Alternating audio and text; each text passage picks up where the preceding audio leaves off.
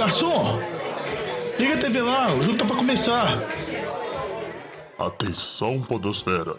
Vai começar NFL de Boteco. Bem-vindos a mais um NFL de Boteco, seu podcast preferido sobre futebol americano. Eu sou o Thiago de Melo e hoje temos aqui no nosso boteco Diogão Coelhão. Fala, jovem. NFL tá de volta, já tem uma primeira semana. Finalmente. E foi uma rodada muito boa, viu? Muito jogo bacana. Como é que sobe o nível assim, né? Tô feliz com algumas coisas, mas triste com outras. A gente vai comentar aqui nesse podcast. Mas antes, anunciar aqui ele que tá fechando a nossa mesa do boteco. Dessa vez é um trio. E aí, Lamba, bem-vindo de volta aí. Fala, jovem. Ah, fácil, né? Vitória essa semana, surra em cima do Packers. Santos era favorito antes do jogo, continuou favorito depois, né? Tudo conforme esperado. Vocês aí, nossos ouvintes, já perceberam por que, que o Lamba resolveu gravar o NFL de Boteca essa semana, né? Tá entusiasmado, tá feliz, mas tem motivo, tem é razão, lógico, viu? ninguém apostou aí que o Santos ia pros playoffs, ó. Vai todo mundo comer língua, eu vou comer língua sozinho no final. Primeiro, Lamba, não bata na mesa, senão o Alex vai ficar muito puto quando fizer a edição.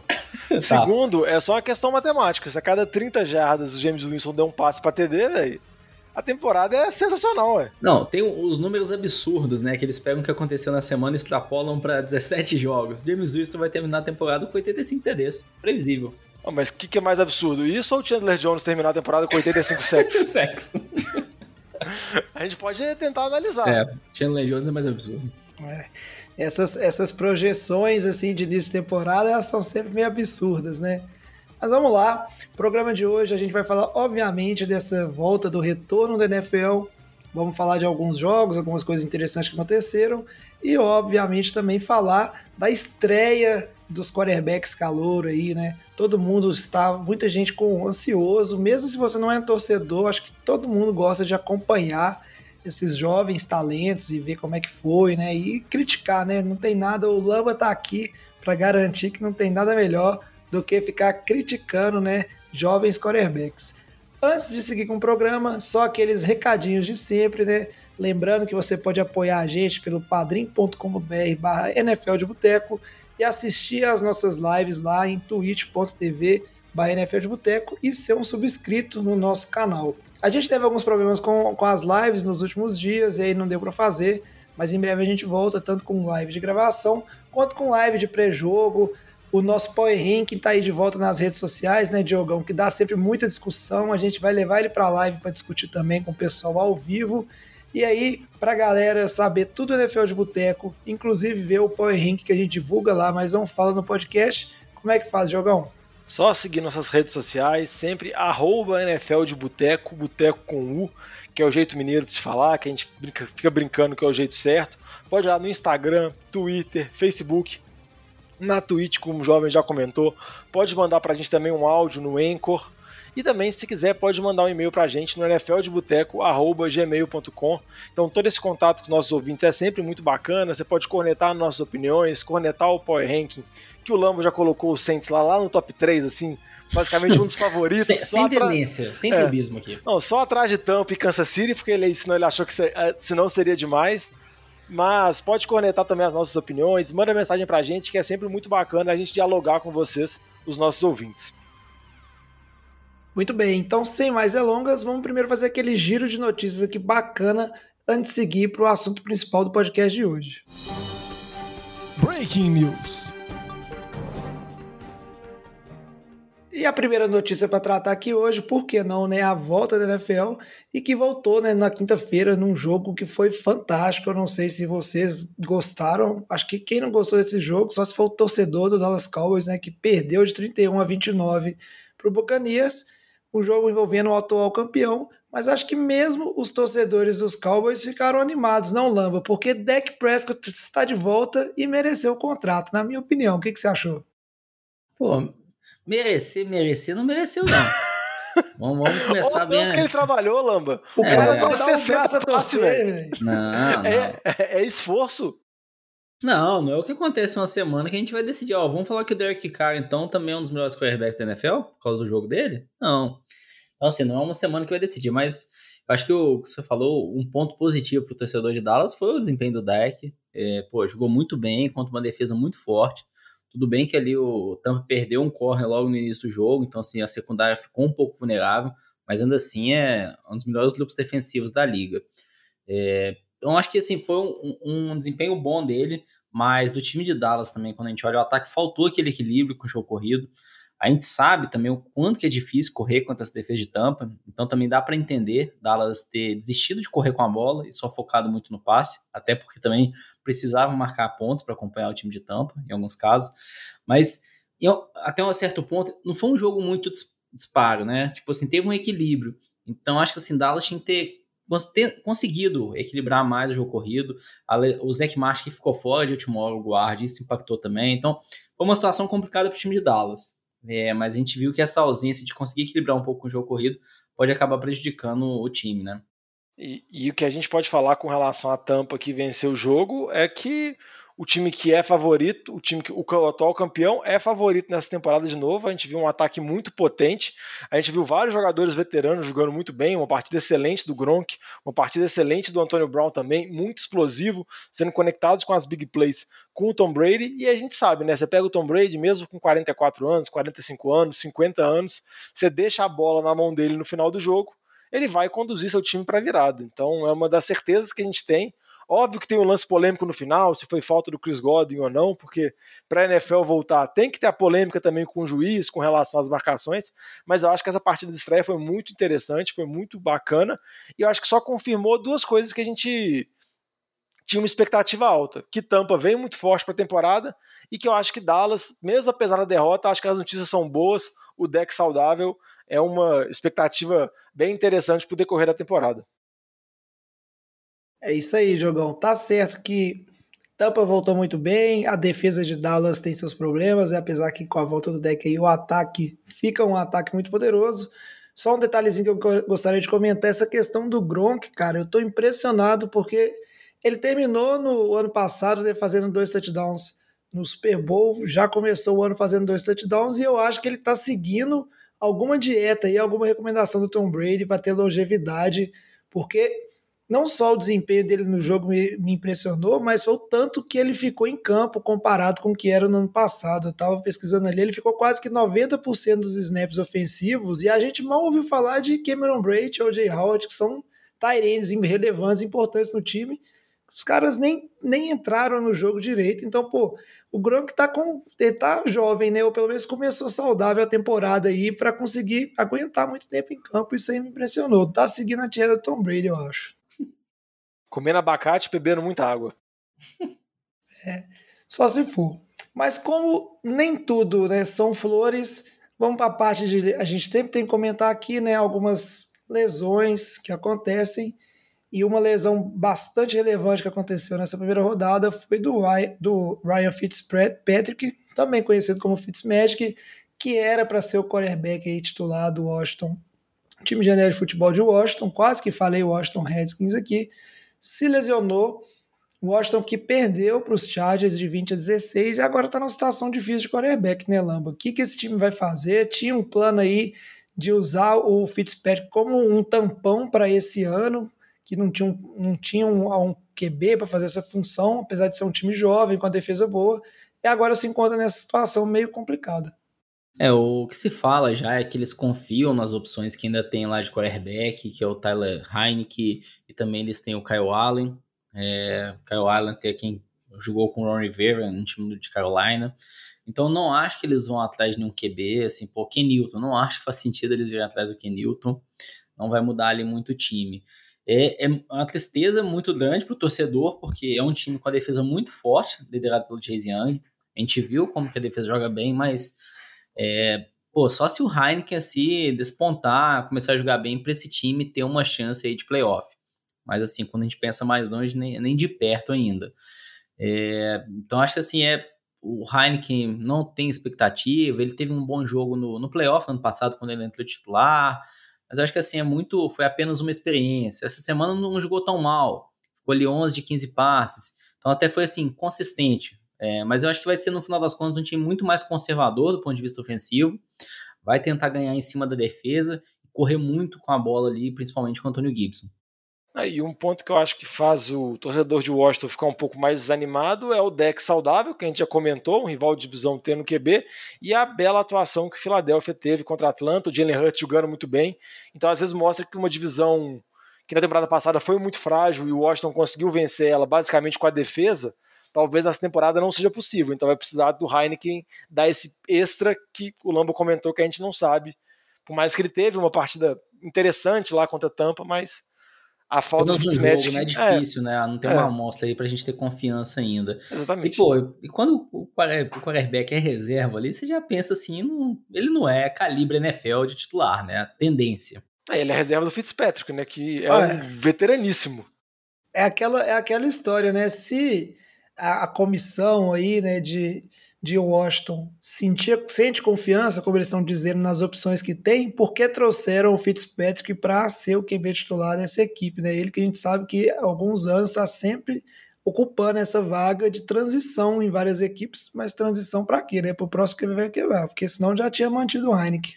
É, e acho que assim, só um comentário rápido, é, para quem não conhece, o Heineken, não é que tipo assim, ah, ele é um calor que foi draftado agora, tá no time de Washington, ele já passou por Houston, já passou por Carolina, agora tá em Washington. Então, assim, ele não é nenhum calor, não, tá aí já há cinco anos na NFL, mas sempre como um backup. Muito bem, né? Vamos acompanhando essa situação do time de de futebol de Washington. Pelo outro lado aí, os Chargers, parabéns, começaram esse ano com a vitória, né? Não entregaram a paçoca, vamos ver se eles mantêm esse padrão.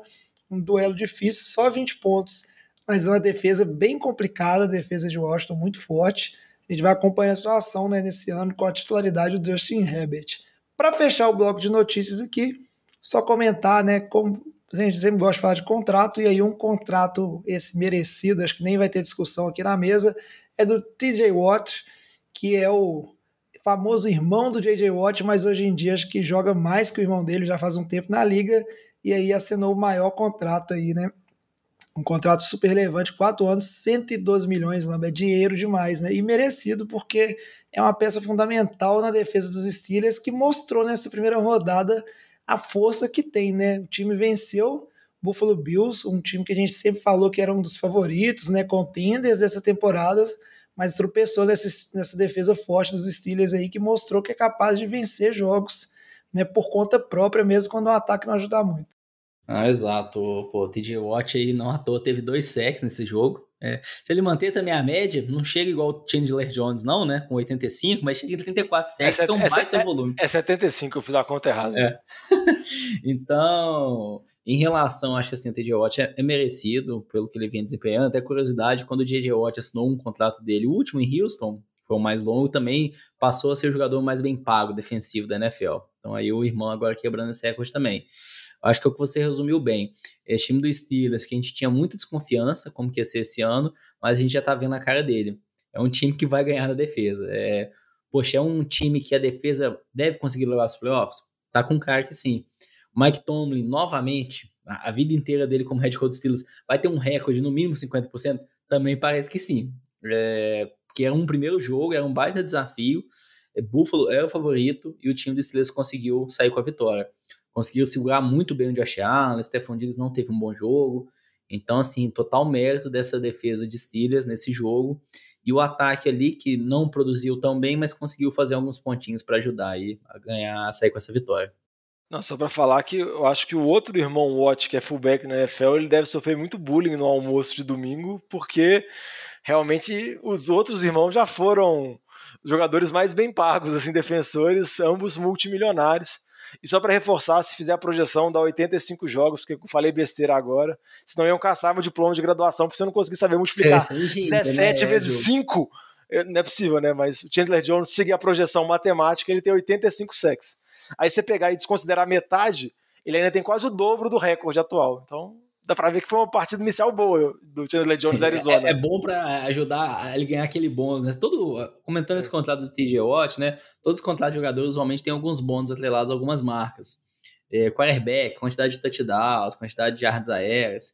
Normalmente o jogador defensivo tem algumas assim, né? Atrelado a quantidade de sacks. Então, Chandler Jones já começando aí com o pé direito. É importante, com certeza. Assim a gente acaba o nosso dia de notícias e vamos agora para o bloco principal, onde a gente vai discutir principalmente a estreia dos quarterbacks calouro, os cinco selecionados na primeira rodada, que a gente tanto discutiu, quando começava um, começava o outro. Acabou que a gente viu um pouquinho de cada um nessa semana 1. Um. Ô Fábio Júnior, traz aqui uma porçãozinha de batata frita e uma cerveja gelada pra nós. E para começar aqui, né, falar do, da estreia desses vários QBs, alguns jogaram titular desde o início, jogos inteiros, outros apareceram aí, seja por necessidade, seja por gracinha de head coach. Quero saber aí de Lama Diogão, o que, que vocês acharam, assim, o que, que foi de relevante.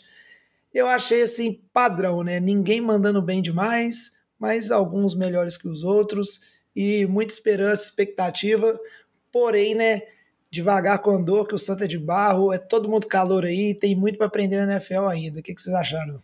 É, eu acho que foram várias situações diferentes, assim. Eu acho que vamos começar primeiro pela escolha número um, o Trevor Lawrence, que foi selecionado por Jacksonville. Eu acho que ele teve uma estreia muito complicada, teve muitas dificuldades, teve três interceptações no jogo contra Houston.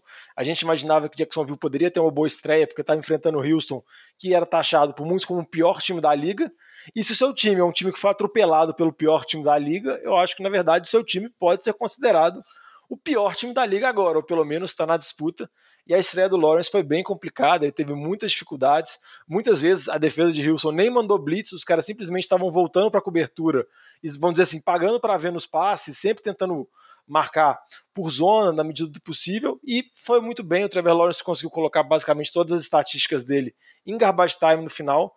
Então mostra que por mais que ele seja, vamos dizer assim, um prospecto muito acima, sempre foi muito melhor que todos os outros jogadores da idade dele, ele vai ter um início de carreira na NFL um pouco mais tumultuado, mas tem tudo para se desenvolver. É, no final das contas é isso, é, é calor, é, tem um período de adaptação para a NFL, é, não dá para a gente esperar achando que ele vai chegar e brilhando, que ele vai ser MVP na primeira temporada, isso não, não acontece aí. É, então, Acho que até em relação ao time do Jaguars, que já muito se especula, né? Até comentei com o Diogão lá no, no de Boteco, que o Urban Maia talvez saia do time nas próximas semanas. Já tem especulação, tanto que tem uma insatisfação dentro da organização do, lá de Jacksonville em relação ao trabalho dele. É totalmente questionável, assim, estão questionando tudo. É, tem jogadores que falam que ele não sabe, que ele está querendo fazer na NFL o que ele fazia no college. É, então você já está tendo um boato que ah, tem uma vaga disponível de head coach no college, talvez ele vai aceitar vai sair. É, não me surpreenderia nem um pouco, antes da metade da temporada a gente vê ele saindo do time do Jaguars. Talvez ele queira se segurar, né, para falar que não um fracasso total, né, questão pessoal, mas se o desempenho tiver de mal a pior, é, eu não vejo aí também muito outra solução não. Porque o time tem boas peças ofensivas, então ele vai conseguir marcar alguns pontos. É, mas, pô, 21 contra as defesas de Houston é muito pouco. Então, assim, acho que isso decepciona. É o que o Diogão falou, foi muita coisa em garbage time, quando o Wilson já estava muito na frente do placar. Então, até a defesa de Wilson é, libera um pouco, né? Mais do que já é ruim. Então, assim, tá desastrosa a situação do Jaguars. E do lado de Houston, acho só comentar que Houston tá sendo o Jaguars do ano passado. Ganhou o primeiro jogo, depois vai perder todos. Nossa, não. coitado do Tyrod Taylor. É. Deixa ele tentar ter uma carreira sem ter o pulmão dele perfurado. é culpa do médico do Chargers. A verdade é que é, é um duelo de dois times muito ruins, né? Isso que a gente tem que considerar. E por mais que tenha essa situação que você comentou com o Momayer, Olamba, o time do, do, dos Jaguars é, é um time muito ruim ainda, com muitos problemas, e não dá para esperar que a chegada do Trevor Lawrence vai resolver, sabe? Sem querer comparar o Trevor Lawrence com, com o Mahomes, por exemplo, mas é diferente quando você chega, tem tempo para evoluir, mas mesmo se chegasse de cara num time bom e bem montado como é o time dos Chiefs, seria diferente. Eu achei bem interessante assim de fazer um paralelo do Trevor Lawrence com o que foi o início do ano passado do Joe Burrow, que estava lá em Cincinnati, um time cheio de problemas também, e tava nessa aí de mandar jogos aí passar de 300 jardas, fazia 3 CD, mas também lançava duas, três interceptações em cada jogo um pouco num desespero assim de sofrer pressão, né, dentro do pocket, mas querer resolver o jogo, porque está estreando desde a semana 1. Acho que é um começo bem similar aí. Espero só que o Trevor Lawrence não tenha o mesmo destino, que é se machucar eventualmente e ficar fora da temporada. Não, acho que assim, só tem um comentário que eu falei do Urban Maio, acho que até a proposição, a coordenação técnica do time, pensando nas jogadas. Das, oito, das nove primeiras jogadas ofensivas, é, foram oito passes. Então, assim, pô, você pega o seu quarterback calor, os primeiros dois drives, de nove jogadas você chama oito passes. É, é, querer colocar mais pressão em cima dele. Corre um pouco com a bola, alivia. Se o time só correu com a bola e tentou um passo errado, ok, faz parte. Jaguars não tá jogando para ir pros playoffs esse ano. Então acho também eles não estão ajudando nem nisso, até na parte psicológica também de é, ir com um pouco de calma ali, ter paciência em relação ao Trevor Lawrence. E uma coisa que eu acho importante é que, por mais que a situação não possa ser inicial, eu acho que em algum momento tem que começar a facilitar um pouco para ele, porque a gente já viu vários QBs chegarem com uma hype na NFL. Óbvio que o Trevor Lawrence está acima de todos, né? Porque ele é um baita prospecto. Mas se o cara cai numa situação muito ruim, às vezes a carreira dele começa a desandar. Como, por exemplo, a gente pode falar do Sam Darnold, que teve um início de carreira muito ruim nos Jets, comandado pela Dan Gaze, e na primeira partida agora de estreia do novo time por Carolina, ele enfrentou o Jets, teve o revenge game, Carolina conseguiu vencer, e a gente viu o Sam Darnold muito mais confiante, muito mais, vamos dizer assim, confortável. Óbvio que não é nada demais, ele dependia muito do Christian McCaffrey, muitos passes curtos para o running back, que é um absurdo, e também para o DJ Moore, mas a gente via que ele já estava numa situação muito mais confortável e estava conseguindo recomeçar a carreira dele, porque no Jets, sob o comando da Dan Gaze, realmente a carreira dele foi uma tristeza completa. E a gente pode falar que agora no Jets, que está sendo comandado pelo Robert Sala, jovem, seu antigo coordenador defensivo do, do São Francisco, o Zach Wilson também estreou e, assim como o Trevor Lawrence, sofreu um bocado. Principalmente no primeiro tempo, ele teve muitas dificuldades contra a defesa dos Panthers, que não é uma das melhores defesas da liga. Ele acabou conseguindo melhorar um pouco mais no segundo tempo, conseguiu ficar o jogo um pouco parelho. O jogo ficou 19 a 14 para Carolina, mas tanto o Sandarnos, que foi o, o, perdão, tanto o Trevor Lawrence, que foi o pick 1, quanto o Zach Wilson, que foram o pick 2, eles sofreram muito, muito nessa no que o Lamba já comentou, né? É calor, precisa de um período de transição, então eles acabaram sofrendo um pouco nesse primeiro jogo na NFL. Só mostrar aqui a cara, comentar dos ouvintes, a cara de indignação do jovem que o Diogão virou roxo no meio do programa. Assim, ao invés do jovem puxando assim, qual é o próximo jogo, qual é o próximo tema que a gente vai falar, o Diogão vai já dar o gancho, né? É, não, mas até aproveitando também, né, já que o Diogão cortou o jovem, também corta o jovem aqui agora. Eu acho que é só corroborar o que o Diogão comentou. O Zach Wilson tá muito menos preparado do que o Trevor Lawrence, é, do que até a gente pode falar, e talvez o Mac Jones mesmo, que ele é um QB mais pronto para NFL, mas com menos potencial. Então, acho que ele é o que mais vai sofrer. Essa organização é complicada. O Zach Wilson foi sacado, se não me engano, cinco ou seis vezes. E o left tackle está fora do restante da temporada por conta de lesão que ele sofreu no meio do jogo. Então, assim, vai ser uma, uma temporada muito complicada para o Zach Wilson que a linha ofensiva é muito fraca e essa perda do left tackle só piora mais ainda. Então, acho que assim, Jets, Jaguars e Houston vão disputar aí fortemente quem vai ter a pior campanha esse ano. Isso aí que você falou, Lamba, é muito importante. Primeiro que aqui o boteco é um lugar super democrático, então fala quem quiser, se quiser já puxar o assunto, não tem problema, eu não acho ruim. Agora você falou uma coisa muito importante, acho que das duas estreias aí, a do Sendarnold para mim era um pouco pior, óbvio, né, que ele está retornando, mas ainda mostra o, o, mesmo jogo tímido que mostrava ali nos Jets. Tem que ver o tanto que ser opção de, de, chamada de jogada, de comissão técnica, mas vai ficar todo mundo assim esperando ver mais. É, o jogo foi muito magro, foi só 19 a 14. E em relação ao Zach Wilson, essa questão da linha ofensiva que você falou, acho que vai ser um problema gigantesco. Muito se discutiu antes do draft, o tanto que ele jogou né, no college bem protegido, né, com tempo para lançar e fazer suas leituras. E uma coisa que me chamou detalhe, assim, né, me chamou a atenção nessa partida do, dos Jets contra, contra o time do Panthers. Panthers que tem uma defesa jovem, uma defesa bem promissora, como o Diogão gosta de falar, é que o atleticismo do Zach Wilson acho que já deu para ele sentir um pouquinho que o nível na NFL é, é mais em cima. Ele, quando a pressão chegou, não deu para resolver tudo ali com as pernas. Quando ele conseguiu prolongar as jogadas e sair do pocket, ele mostrou que realmente a característica dele de ter precisão em passes e movimentos, ele consegue fazer a diferença, mas ele não teve muito tempo para desenvolver as jogadas dessas maneiras, não, porque na NFL o buraco é um pouco mais embaixo, todo mundo é monstro e a pressão chegou muito forte em cima dele. Você quer que eu chame o próximo jogo? Você quer que eu chame o jogo para você falar do QB, calor do seu time, que teve uma vitória que parecia ser um atropelo, mas no final tomou a pressãozinha de Detroit, jovem? Não, aí eu vou falar também, porque hoje é o dia de cortar o jovem, né? Então aí vou puxar para falar do, do 49ers, do, falar do Trey Lance. Eu também quero falar a mesma coisa, a questão do Justin Fields. São dois quarterbacks calouros, A gente está vendo os times abordarem do mesmo formato.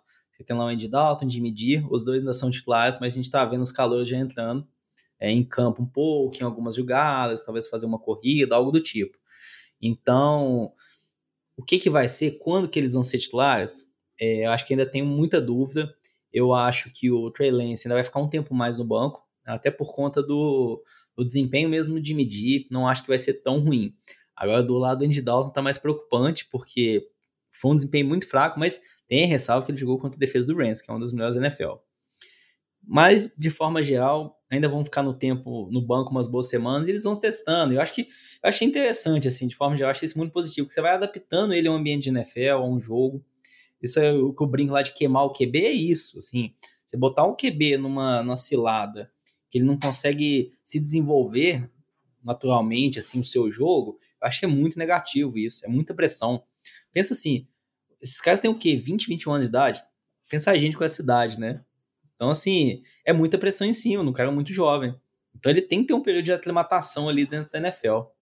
É isso que você falou, é bem interessante, Lamba, e eu concordo com você. O uso foi parecido, as situações do, dos times são diferentes. Me agradou em relação ao Trey Lance, né, que a, a, ele, o primeiro TD de passe dos 49ers na temporada foi ele que lançou, né, tentaram dar uma variada na jogada. O primeiro passe também, dele foi um TD, já. É, o primeiro passe foi um 100%. TD também. Isso aí. E eu gostei, pelo menos, como torcedor dos 49ers, é que eu não vi o, Trey Lance também desesperado, querendo ser muito herói nas jogadas que sobraram para ele fazer um, um, um run pass option lá, né? Decidir se ficava com a bola ou não. Até algumas jogadas que ele foi de wildcat puro para receber e correr. Não vi ele tentando ser herói demais, tentar é, forçar a jogada ali mesmo quando não tinha espaço. O que é importante significa que de certa forma, o pessoal está conseguindo tranquilizar ele assim, ó, vai com calma, seu tempo vai chegar, né? Não precisa querer fazer além, porque é perigoso, é perigoso, né? Para ter uma lesão aí ou, ou, um problema, ou até abalar o psicológico demais, não, não custa nada. Da, lado... Daqui a pouco o Jimmy machuca, né? Que a gente sabe que ele machuca todo ano ultimamente. É, pode ser, cara, mas assim, que demore, eu espero que demore, porque esse jogo, o Jimmy G, ele mostrou o o que, que ele oferece ali, né? Que realmente ele consegue ser bem confiável, principalmente se a linha ofensiva está funcionando e não é uma situação de muita pressão. O Diogão comentou: ah, o, o time do Lions quase chegou no, a, linha ofensiva é confiável, não é uma situação de muita pressão. Se o time tá ganhando 40 a 0, é de medida dá pra a gente Exato. É, o importante. Olha, você queria que ele nesse, não fosse confiável nessa situação? Pô, aí ia ser muito pior. E o Diogão bem falou assim: ah, o Lions no finalzinho chegou, mas acho que foi uma situação parecida com o que você, Lamba, comentou do jogo entre Tampa e Dallas, que depois na lesão do cornerback, no caso do 49ers aí foi o Jason Verrett, e aí é um negócio que me deixou preocupado, porque era o único cornerback mais ou menos bom que tinha no time, o resto é tudo horroroso, então agora o jogo 49ers vai ser uma peneira para jogar aéreo, a defesa ali, um problema seríssimo, e aí teve esse momento, o Lions chegando, mas no final, assim, deu, deu tudo certo. Vamos ver o que, que vai continuar sendo de uso de Trey Lance. Aí eu não sei dizer, mas aparentemente vai continuar isso aí que vocês bem falaram. Vai entrar uma jogada ou outra, num play action, numa coisa ali para fazer uma gracinha. E às vezes, por que não? Se esse jogo não tivesse apertado no final num jogo dominado, até pegar aquele trash time no final ali, né? Aquele garbage time para fazer alguns snaps, né, um drive constante, que já vai acostumando, aclimatando com a NFL. A minha pergunta para você é só rápida para gente falar um pouquinho do jogo do Rams também, a estreia do Stafford. Mas você acha que a zica tá solta de novo em São Francisco? Você falou do Verrett, o Mostert também tá fora da temporada, né? Então, primeira partida, dois jogadores importantes já lesionados. São Francisco sofreu muito com lesão temporada passada. Tá precisando dar uma benzida, hein? Uai, Diogão, Tá, óbvio que, óbvio que preocupa esse tipo de coisa.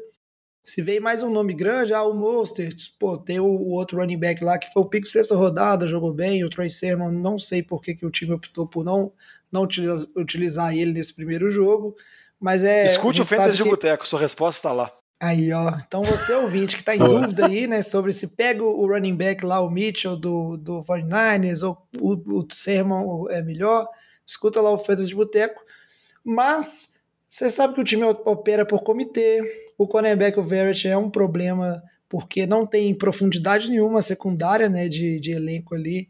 Mas é normal, cara. Outros times também perderam aí ou estão com jogadores em recuperação. O problema é se começa a sequência igual ano passado. Aí machuca o QB, o L, machuca não sei quem mais, né? Eu espero que não, mas já acende um alerta assim, porque a temporada passada foi bem traumático. Mas aí vamos aproveitar que você já falou, vamos seguir para estreias, né? Que a gente está falando não só dos calouros, mas aproveitando de veteranos que trocaram de equipe aí.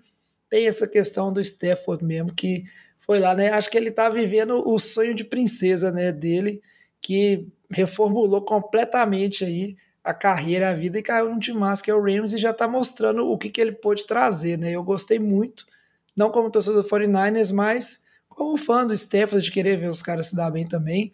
Ele trouxe uma dimensão para esse ataque do Rams que vai ficar um time muito perigoso, né, Diogo? Ah, vai ficar um time muito perigoso. Eu acho que ele trouxe uma dimensão, principalmente com, em termos de jogadas explosivas. O primeiro passe dele já foi um passe de TD longo para o Vance Jefferson, que era uma coisa que a gente não via no time do Rams na temporada passada sobre Jared Goff. Por mais que o Jared Goff teve altos e baixos, na temporada passada foi mais baixos do que tudo, mas era sempre um ataque que era um ataque que precisava de 10, 12 jogadas para conseguir cruzar o campo. Eram muitos passes curtos, eram muitos motions, eram sempre, era muito difícil pontuar. E com o Stafford, inicialmente, pelo menos contra o jogo contra Chicago, pareceu mais fácil. O time teve maior capacidade de big plays, ele mostrou já que está uma boa sintonia com o Cooper Cup e com o Robert Woods, então eu acho que foi uma estreia maravilhosa para ele, o primeiro jogo do novo estádio do Rams, do novo estádio também do Chargers. Acho que tem tudo para ser uma temporada muito boa e o Rams tendo uma defesa forte, que por mais que sofreu muito contra o ataque terrestre de Chicago, e tendo esse ataque mais potente, mais explosivo, tem tudo para ser um dos times que vai disputar ali pela NFC. E com relação a Chicago, só que o Lama já comentou Justin Fields, ele jogou muito pouco, entrou em algumas jogadas específicas, até meteu um TDzinho corrido, mas eu acho que fica dando uma expectativa uma, um torcedor de Chicago, que sabe que não vai chegar muito longe com o Andy Dalton, porque, vamos dizer assim, eu acho que o Matt Nagy ficou com tanto medo da defesa do Rams, tanto medo, que ele já entrou com um playbook ultra conservador, só passes de menos de 10 jardas, só passes muito curtos. O time foi pouquíssimo explosivo e praticamente não conseguiu pontuar, só fez 14 pontos. E eu acho que o Justin Fields vai ver o campo antes do Trey Lance, porque por tudo que vocês já comentaram. E eu acho que não vai demorar muito, não, por conta da hype e por conta de que Chicago, diferentemente de São Francisco, não é um time que almeja os playoffs. É um time que tenta ser melhor e tenta mostrar algum desenvolvimento. E eu acho que com Justin Fields isso é mais fácil. Isso aí. Para fechar as estreias, vamos só comentar aqui da, da última, porque não? Foi o último QB relacionado entre os calouros, né, selecionado entre os calouros, mas já está aí de titular. Mac Jones aí, o Lamba, vai contar pra gente por que a dinastia está de volta e quantos anos vai durar. Dinastia está de volta, que eles perderam. Não ganharam, não. Tô brincando, né, Lambia? Tô brincando, mas que a, o, os torcedores do Patriots que eu conversei, e eu tenho Foi certeza que os, nosso, os nossos ouvintes aí, que são torcedores dos Patriots, que não são poucos, estão animados, que eu sei. Conversamos com o Luiz também. O pessoal tá animado com o que viu do Mac Jones. Assim, eu comentei um pouco de equilibrar um, com o jogo corrido. Pega desses times aí, Jaguars, Jets e aqui o Patriots, por exemplo. Qual que foi o que mais correu com a bola de todos? Foi o time do Patriots. É, lógico, funcionou muito bem, Damian Harris estava num dia bom, mas assim, você dá um equilíbrio pro quarterback, você não coloca tanta pressão em cima dele. E aí, o Belichick é, é o melhor head coach da NFL, o melhor head coach da história desse jogo. Então, assim, ele sabe também como organizar o jogo, não colocar essa pressão, o momento certo dele passar ou não. É, o, que, o que a gente viu do Mac Jones é o que a gente esperava. É um jogador assim muito consistente, ele não brilha tanto aos olhos, é, não exalta, não faz umas jogadas assim, aquele nível Patrick Mahomes, Kyler Murray, né, que sai correndo, lança a bola em movimento, algo do tipo. Então, um pouco mais conservador, mas tá funcionando para cima do Patriots. É, talvez é aquele quarterback que você olha assim, pô, será que isso daqui tem um futuro na NFL, de ser esse quarterback de franquia, ser um MVP? Hoje a gente não vê tanto esse potencial nele ainda. Mas é um time que está muito equilibrado. É um time que tem chance de playoffs? Tem, mas não sei se vai não. Esse jogo contra Miami era um, são aqueles jogos assim, se o time vai ou não nos playoffs, que é uma disputa direta ali, começou perdendo, né? Perdeu no finalzinho. O Damian Harris sofreu aquele fumble que custou a vitória, mas perdeu. Não, só para comentar com relação ao Mac Jones, o que eu acho que chama atenção e deixa o torcedor dos Patriots muito animado, porque as virtudes dele você consegue ver de cara, que é isso que o Lamba falou. Ele é muito preciso nos passes, nesses passes curtos, ele é muito bom na leitura de campo, que geralmente a gente não costuma ver isso num QB tão jovem. Então as qualidades dele a gente meio que já consegue ver e consegue perceber que é real. Óbvio que vai saber agora, ah, ele vai conseguir se desenvolver, ele vai conseguir aprimorar novas coisas ao jogo. Isso a gente vai saber ao longo da carreira dele. Mas pelo menos já dá para ver que o, vamos dizer assim, o que se esperava quando foi draftado dele vai ser alcançado, e eu acho que foi um bom sinal e foi a estreia mais a melhor estreia dentre os QBs calouros. Óbvio que os outros QBs têm mais potencial que ele, você pode comentar sobre o Trevor Lawrence da vida, ou um Trey Lance, Justin Fields e tudo mais, mas ele foi mais seguro, muito por conta da situação que o Lambo comentou. E com relação ao jogo, foi um jogo extremamente parelho, e a diferença é que a defesa de Miami conseguiu fazer as jogadas chaves nos momentos chaves, principalmente forçando os fumbles dos running backs dos Patriots. O Harris teve, teve fumble, o Stevenson lá, que é o calouro, também teve fumble. Acabou acontecendo essas paradas nas jogadas chaves e o Tua pontuou com um TD dele que pode ser uma sintonia interessante, interessante dele com o Jalen Waddle, receiver calouro, que foi bem nessa semana 1, junto com o, o receiver, esqueci o Jamar Chase de Cincinnati, também foi bem, e o Devonta Smith de Filadélfia também foi bem, para tristeza do survival do jovem, que a gente vai falar mais para frente. É isso aí, complicado. Agora chega de falar dessas estreias, vamos acompanhando ao longo da temporada como esses QBs vão evoluindo, os wide receivers também que o Diogão falou e toda essa questão.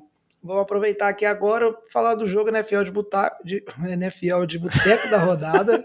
Tava emendando boteco com rodada aqui na minha cabeça, que é aquele jogo que a gente separa que foi um jogaço para falar um pouquinho mais dele. NFL de boteco Game of the Week. E essa primeira rodada que teve muitos bons jogos, né? Poderia ter divergência, mas a gente resolveu trazer aqui o duelo entre Kansas City Chiefs e Cleveland Browns, dois times que, na minha opinião, os minhas vão dar a opinião deles, são contenders, são times com chances aí de playoffs. Playoffs para mim tá claro, mas tendo uma campanha boa nos playoffs de chegar no Super Bowl, os Chiefs que estavam no Super Bowl na temporada passada, né, perderam para o Buccaneers, atual campeão, e foi um jogaço.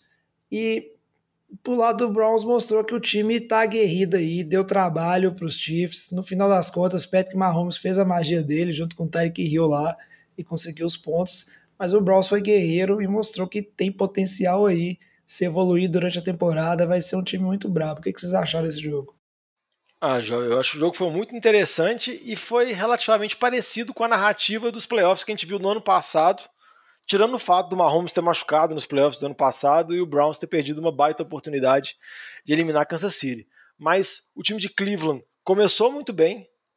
A gente pode falar que teve um primeiro quarto, um início de quase um primeiro tempo praticamente impecável no ataque. O time correu muito bem com a bola, com o Nick Chubb, Karen Hunt, o Baker Mayfield funcionando muito em play action, jogando em situações confortáveis, mesmo com o desfalque do Odell, que teve a lesão séria na temporada passada e parece que a recuperação dele vai ser um pouco mais lenta do que o esperado. Ele não foi para o jogo nessa semana e pode ser desfalques também nas próximas rodadas.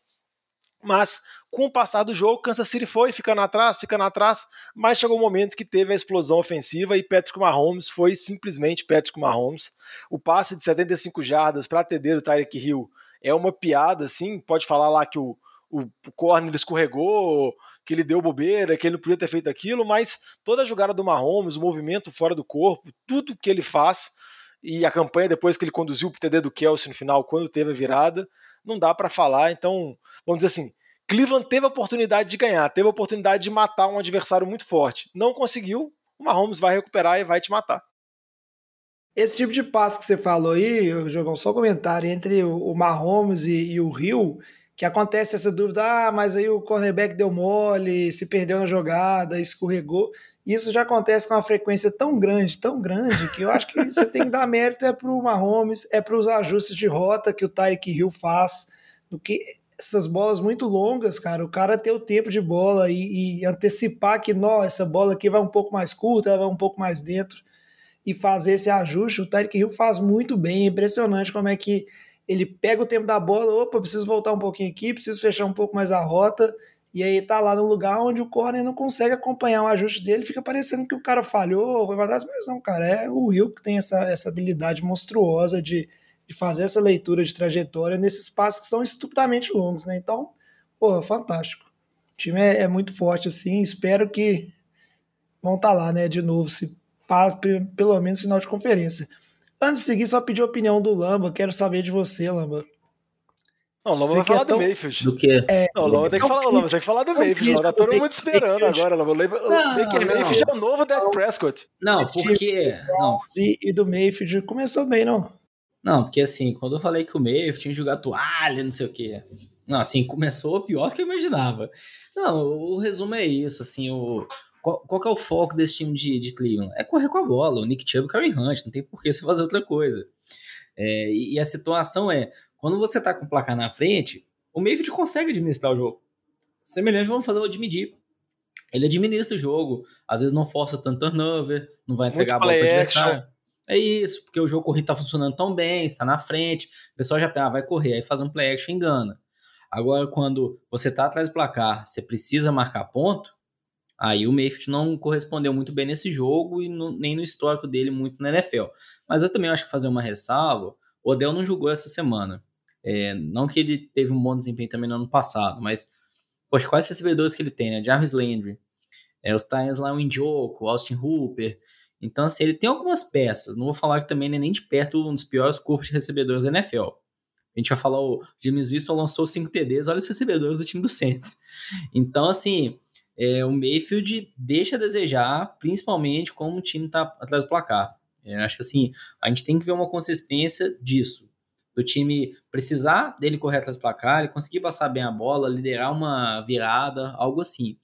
A questão é que o time de Cleveland tem uma defesa muito forte, corre muito bem com a bola, então assim, a tendência é eles continuarem na frente, a gente vai ver se o Mayfield assim, empurrando aí o, o restante da temporada inteira. Não, mas só para destacar uma coisa do Mayfield, que ele fez uma coisa que é muito rara. Ele conseguiu ser interceptado numa tentativa de jogar a bola fora.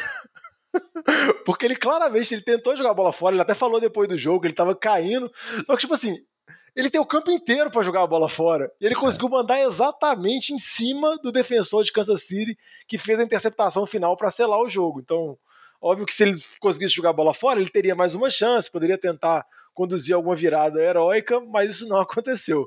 Mas só porque eu achei muito engraçado, porque na hora vendo o jogo, até tava do lado do Vitinho e do Luiz, a gente falou, nossa, o Mayfield tentou um passe absurdo, tentou um passe completamente louco. Mas aí depois, quando você vê o replay, você vê que ele claramente tenta jogar a bola fora do campo, só que mesmo assim ele consegue acertar um caboclo do outro time. Não, e acho que assim, só comentar um ponto para mostrar o quanto que talvez até nem a comissão de, de, dos Browns confia no Mayfield. Quando o time tava perdendo o jogo e tava no final, já no último quarto ali, depois que, que o time de, de, do Chiefs virou o placar, a primeira campanha que eles tiveram, eles correram duas vezes com a bola e passaram a bola duas vezes. E deu ali o. Perderam. Conseguiu uma primeira descida e depois perdeu a bola. Então, assim, correu duas vezes e passou duas vezes.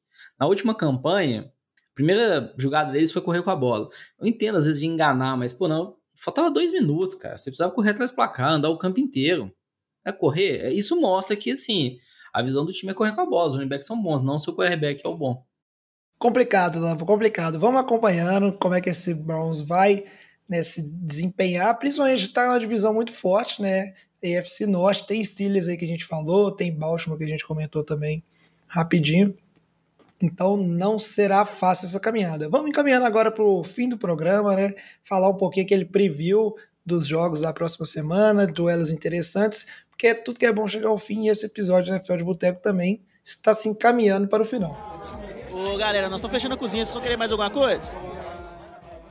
Só que antes de falar de jogos da semana 2, a gente não podia perder a presença do Lamba. Você vê que ele está ensaiando, ele está doido para pular para essa parte da pauta desde o início do programa. Quero aqui, ó, Lamba, uma análise sincera, sensata e imparcial dessa vitória do New Orleans Saints, 38 a 3. Amassou o Green Bay Packers. O que, que a gente pode tirar disso aí? James Winston vai ser MVP, o Aaron Rodgers está vacaiando. O que, que a gente pode tirar desse jogo? É, o do Rodgers eu não vou comentar não, parece que ele tá vacalhando. É. em relação ao time do Saints, pô, totalmente surpreendente. É, a gente viu assim o James Winston de uma forma muito eficiente, mas assim, sendo bem, bem sincero, tirando o clubes de lado, o time do Saints não vai bem nas próximas semanas, porque o Letmore tá machucado, sofreu uma lesão, vai ficar fora algumas boas semanas. O Marcos Davenport, que teve um bom jogo, vai ficar fora também machucado algumas semanas. O center do Saints também machucou, vai ficar fora algumas semanas. Então, assim, o time acabou tendo umas lesões aí que eu acho que vão prejudicar bastante o desempenho nas próximas semanas. E a gente não vai conseguir mais ver o James Winston assim tão eficiente. E até tem uma estatística em relação a quanto tempo o quarterback demora para soltar a bola. O James Winston foi um dos mais lentos né, essa semana. Ou seja, ele tem uma boa linha defensiva que dá mais tempo para ele. Mas quando enfrentar talvez alguns times aí que tem um pass rush mais forte, que esse time do Packers não tem, ele vai sofrer mais pressão. A gente vai ter que ver como vai ser o desempenho dele. É, e como as armas recebedoras são assim, é de mal a pior, né? Porque não tem ali o Michael Thomas, eu não tenho tanta confiança assim, nessas armas. No final das contas, vai ser Camara, Camara, Camara, né? Camara correndo com a bola, Camara recebendo a bola. O Tony Jones, é um running back que teve muito bem no training camp, na pré-temporada, teve um bom desempenho também. Eu acho que ele vai ser bastante envolvido. Mas o jogo do Saints que eu acho que a gente vai ver vai ser bem isso, viu? Tipo, tentando estabelecer bastante jogo corrido, sem colocar muita pressão em cima de James Winston, para ele não ter que passar muito, que senão ele começa a lançar interceptação também. É. Eu concordo com o Lamba, mas eu acho que o Saints tem uma notícia boa, porque a linha ofensiva, por mais que a lesão do center, é uma das melhores da liga, se não a melhor da liga. É uma linha ofensiva muito forte. A defesa vem muito bem. E o James Wilson, a gente tem que lembrar que ele fez a cirurgia para corrigir o problema de vista dele, né? A gente não sabe o grau de miopia, hipermetropia que o cara tinha. Isso, isso primeiro é um absurdo. Já você pensar que um profissional jogou seis anos vendo vultos assim em campo, vendo dois caras assim. Então você imagina a beleza que deve ser agora ele ter uma visão normal. Mas eu só queria rápido comentar aqui sobre o Green Bay, porque realmente foi um desastre completo. Acho que a gente não sabe se o Rodgers tá boicotando ou não. O que a gente pode falar é que aquele cabelo dele tá muito estranho. Ele tá parecendo ter tipo 60 anos. Tipo, o Tom Brady, que é 10, 6, 7 anos mais velho que ele, parece bem mais novo. Mas a partida de Green Bay foi triste, a atuação do Rodgers foi horrenda. O time praticamente desistiu já no terceiro quarto, porque o placar já estava muito dilatado. O Jordan Love entrou e praticamente teve um tempo de treinamento lá no último período. E uma estatística que eu achei interessante que vale a pena repassar é que se o Rodgers tivesse pegado a bola e jogado a bola no chão todas as jogadas, ele teria um rating melhor do que ele terminou. Você ter noção tão ruim que foi a partida dele, assim. Foi algo medonho. Não, tá complementando o que o Diogão falou, do ponto de vista de fantasy, o pessoal gosta muito de fantasy, o Justin Fields e o Trey Lance tiveram pontuações melhores no fantasy do que o Aaron Rodgers essa semana. É, isso foi, foi terrível. Mas é um eu, absurdo, né? É, eu só tenho dó, entre aspas, do time de Detroit, porque eu acho que vai enfrentar Green Bay agora em casa, na segunda semana e eu acho que o Green Bay vai para passar o carro para tentar tirar isso. então eu tenho dó de Detroit por conta disso. Mas se o Rodgers estiver avacaiando mesmo, estiver boicotando, igual eu brinquei que ele poderia dar punch, a gente vai descobrir. Porque se perder para Detroit, aí realmente tá de sacanagem. Pô, a estatística que eu devia ter falado é que assim, o Rodgers no Fantasy essa semana ele foi o 35 quarterback, 35. A NFL 32. tem 32 times. Mas é, e teve a lesão do Fitzpatrick, então dependendo. É, complicada essa situação, mas como você bem falou, Lamba, é, é só um jogo, não condiz com a realidade. Para o time do Saints foi bom, mas teve essas lesões, deve ser mais difícil um pouquinho os próximos jogos. Acho que vale a mesma máxima que você fez para o Mayfield também. Foi um jogo que o Winston teve que passar pouco a bola, acho que foram 20 passes mais ou menos ali. Então deu tudo certo. E Green Bay a gente não espera que vai ficar tomando taca aí toda a rodada. Vamos acompanhando esses dois times, mas são dois times que têm muita força, né? Saints mostrou e o Packers não é isso que mostrou, a gente espera mais. Então eles devem evoluir a temporada e são dois times que têm chances de playoffs. O Saints agora me convenceu. Eu falava que não tinha chance, mas pode ser que chegue lá. Vamos falar de rodada 2 agora, então. Quero saber de vocês aí algum jogo que é destaque em suas opiniões, que vale a pena ver por um motivo ou por outro. Começa aí, Diogão. Ah, jovem, o principal destaque é o Sunday Night Football, Kansas City contra Baltimore Ravens. É, já foi um jogo, uma rivalidade que já se pegaram nos playoffs. A gente tem Patrick Mahomes contra Lamar Jackson. É o jogo para fechar o domingo, é um jogo muito bacana. A gente já comentou sobre Kansas City, que teve uma vitória, uma virada impressionante contra Cleveland, que também é uma das forças da FC, e agora está pegando Baltimore, que é uma outra força da FC, mas vem com problemas. Perdeu o jogo de segunda-feira, o Monday Night Football, a estreia contra o time de Las Vegas, tomou uma virada no final, numa partida muito doida, foi para prorrogação e no final Las Vegas conseguiu a vitória e Baltimore está convivendo com uma série de lesões, assim, parece o time de São Francisco que a gente brincou no ano passado com a Zika. No na semana passada, depois que a gente gravou o programa, veio a notícia de que nos dias seguintes que o Gus Edwards e o o cornerback, esqueci o nome, o Marcus Peters, se machucaram no treinamento, romperam o ligamento em jogadas consecutivas. Um time que já perdeu o J.K. Dobbins, perdeu também o Just Hill, outro linebacker.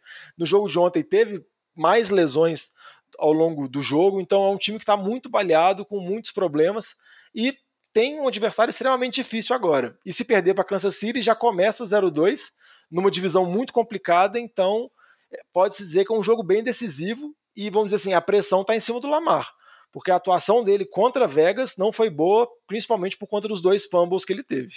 E você, Lamba? Acho comentar rápido, um, um, duelo de divisão, Buffalo e Miami. A gente comentou aí a derrota que o time de Buffalo teve a semana contra os Steelers. Miami conseguiu uma vitória na divisão com o time do Patriots. E se por acaso o Miami consegue uma vitória, já abre dois jogos de diferença para o time do Bills. O time do Bills aí que a gente contava como um dos favoritos para tentar ali tirar esse, esse trono do time do Chiefs nessa conferência.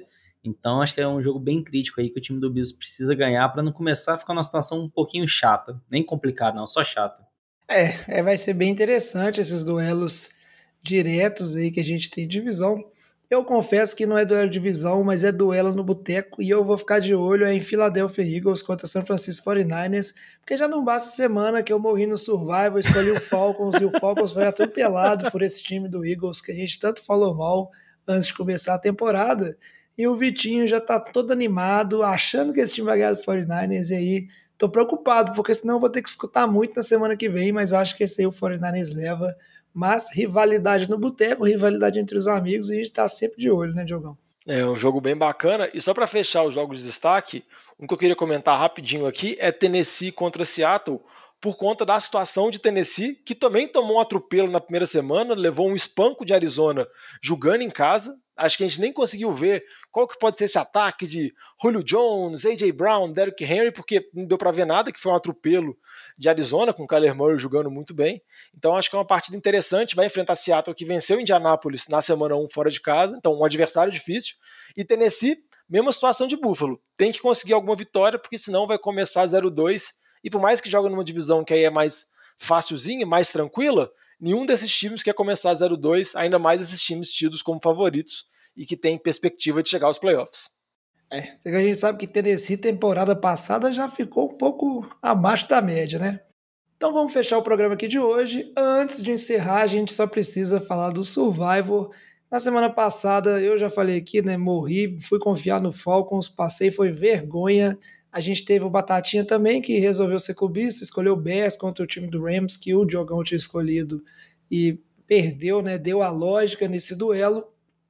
E o Lamba também, né? Foi de Ravens. Lamba que foi o último a escolher, então já estava com poucas opções, mas acabou tendo essa surpresa, né, Lamba? O Ravens começou ganhando, como o Diogão falou, e no final Raiders foram lá e conseguiram a virada no overtime. Um jogo que foi muito, muito melhor que esperado, eu confesso. Foi um jogaço na segunda-feira, muita gente gostou. Bom jogo, mas não, não vi, não. Fiquei só, só sabendo. Dormi cedo. Tem que acordar cedo no outro dia, né? É difícil, não. Idade. É, na velho, verdade. Velho, velho dorme cedo. Velho dorme cedo, mas eu também fui dormir cedo porque o jogo começou muito chato. Isso que é a verdade. Ele come... demorou a engrenar, parecia que ia ser um jogo dominado pelo, pelo Ravens. E o bom foi só o final, mas aí veio a reprise lá no Game Pass, que aí valeu a pena demais. Vamos agora para os palpites dessa semana. Vai rodando a roleta aí. O Luiz foi o primeiro a escolher, escolheu Tampa Bay Buccaneers. O Luiz está aí na tática aí de já gastar os picks dos melhores times do início, para garantir não perder vida.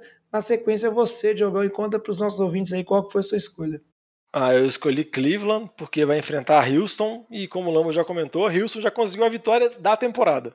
Então, não é possível que Cleveland deixou passar a oportunidade de Kansas City e vai decepcionar dessa forma jogando em casa. Então, meu palpite é o time de Cleveland e Baker Mayfield se reerguendo, batendo em galinha morta. Por falar em bater galinha morta, Diogão, eu, depois de tomar esse espanco, resolvi que o time do Jaguars é um dos times mais feios e aí vou apostar contra. Vou de Denver. Acho que os Broncos têm condição de levar. Se eu já perder a segunda vida, tô achando que eu vou ser o piorzão do Survival, porque aí não tem mais jeito. Na sequência aqui das escolhas, o Vitinho resolveu jogar seguro também, escolheu o Green Bay Packers, que vai jogar contra os Lions no, no, Sunday, no Monday Night Football, como a gente já comentou aqui no programa. Tem tudo para dar Packers, se não der Packers aí, o Aaron Rodgers está com algum problema, ou esse time de Green Bay está com algum problema. o Batatinha resolveu apostar no time que bateu nele na semana anterior, que é o Los Angeles Rams. Vai jogar contra o Indianapolis Colts. Não acho que é um jogo fácil, mas a lógica é da Rams. E aí, na sequência, você, Lamba, conta para os nossos ouvintes aí sua escolha e por quê. Patriots, porque o Mac Jones vai ganhar o primeiro jogo dele, confio no Bill Belichick, e o time do Jets é muito ruim, cara. O time do Jets vai perder. Ah, interessante que é duelo de QBs calouros da temporada, né? Eu torço para ser um jogo bom. Um jogo bom assim. Não, esse né? é um jogo ruim, jovem. Ninguém vai querer ver. Nossa, mas pelo menos apertado no finalzinho. O jogo apertado, ruim. Só você pegar e torcer ele, aí vai ser apertado. Nossa, é isso. Naquele finalzinho ali, ó. Ficar igual foi o jogo de Patriots e, e Miami essa, essa, rodada. No finalzinho. Ruim, jogo ruim de ver. Aí pelo menos foi apertado, pô. E para fechar o survival aqui, o último pick é do Alex, que foi o que pegou em primeiro, né? Agora ele é o último resolveu ir de Buffalo Bills, Buffalo que perdeu, mas nessa segunda semana vai enfrentar Miami, o duelo de divisão que a gente falou. Não é fácil, mas como os meninos bem falaram aí, é importante para o Bills esse jogo, então com certeza vai fazer de tudo para sair com a vitória. Com isso a gente fecha nossos palpites, vocês, nossos ouvintes, estão jogando Survival com a gente, não se esqueçam de colocar lá o pique de vocês. Se você joga Fantasy, não se esqueça de escutar o Fantasy de Boteco, que tem lá todas as dicas dos meninos, de start, de sit, mas aquelas dicas de jogador para fazer negócio, né? O cara que está super valorizado, o cara que tá, né, tá num momento bom de passar para frente, o cara que tá bom na pechincha, como os meninos gostam de fazer. Então escuta lá o Fantasy e para saber, Diogão, tudo que o NFL de Boteco faz, por onde que segue a gente, por onde que pode mandar mensagem, pode mandar um feedback. Só seguir no Instagram, Twitter, Facebook, na Twitch, sempre NFL de Boteco, arroba NFL de Boteco, Boteco com U. Não é Butaco, como o jovem já comentou no programa, é Boteco. E se quiser mandar um e-mail pra gente também, pode mandar no NFL de Boteco, arroba gmail.com. E principalmente você que tá jogando Fantasy, pode mandar uma mensagem também, falando, ah, escalo qual jogador, esse ou aquele, posso fazer essa troca? Manda uma mensagem pra gente também, que a gente tenta sempre responder o mais rápido possível e dar aquela moral. Isso aí, jogão. O NFL de Boteco, então, vai ficando por aqui. Muito obrigado, Lamba. Muito obrigado, Diogão, pelo programa de hoje. Obrigado a vocês, nossos ouvintes, que estão aí acompanhando a temporada com a gente. Começou muito bom essa primeira semana e eu espero que a gente tenha a segunda semana aí. Melhor ainda, eu não sei, mas que sejam de bons jogos também e de sucesso para quem joga Fantasy e acompanha o Fantasy de Boteco. Então, Ô, traz jovem, a saideira. É tanta animação que a gente está empolgado quinta-feira com Daniel Jones contra a Heineken. Nossa, quinta vai Giants, ser triste, ah, né? Não, New York Giants e o Washington Football Team para começar a semana com energia lá no alto. Lá no alto, vai ser um jogaço. O Lamba é pessimista, vai ser um jogaço. Então traz a saideira, fecha a conta, passa a régua e até semana que vem. Falou! Valeu.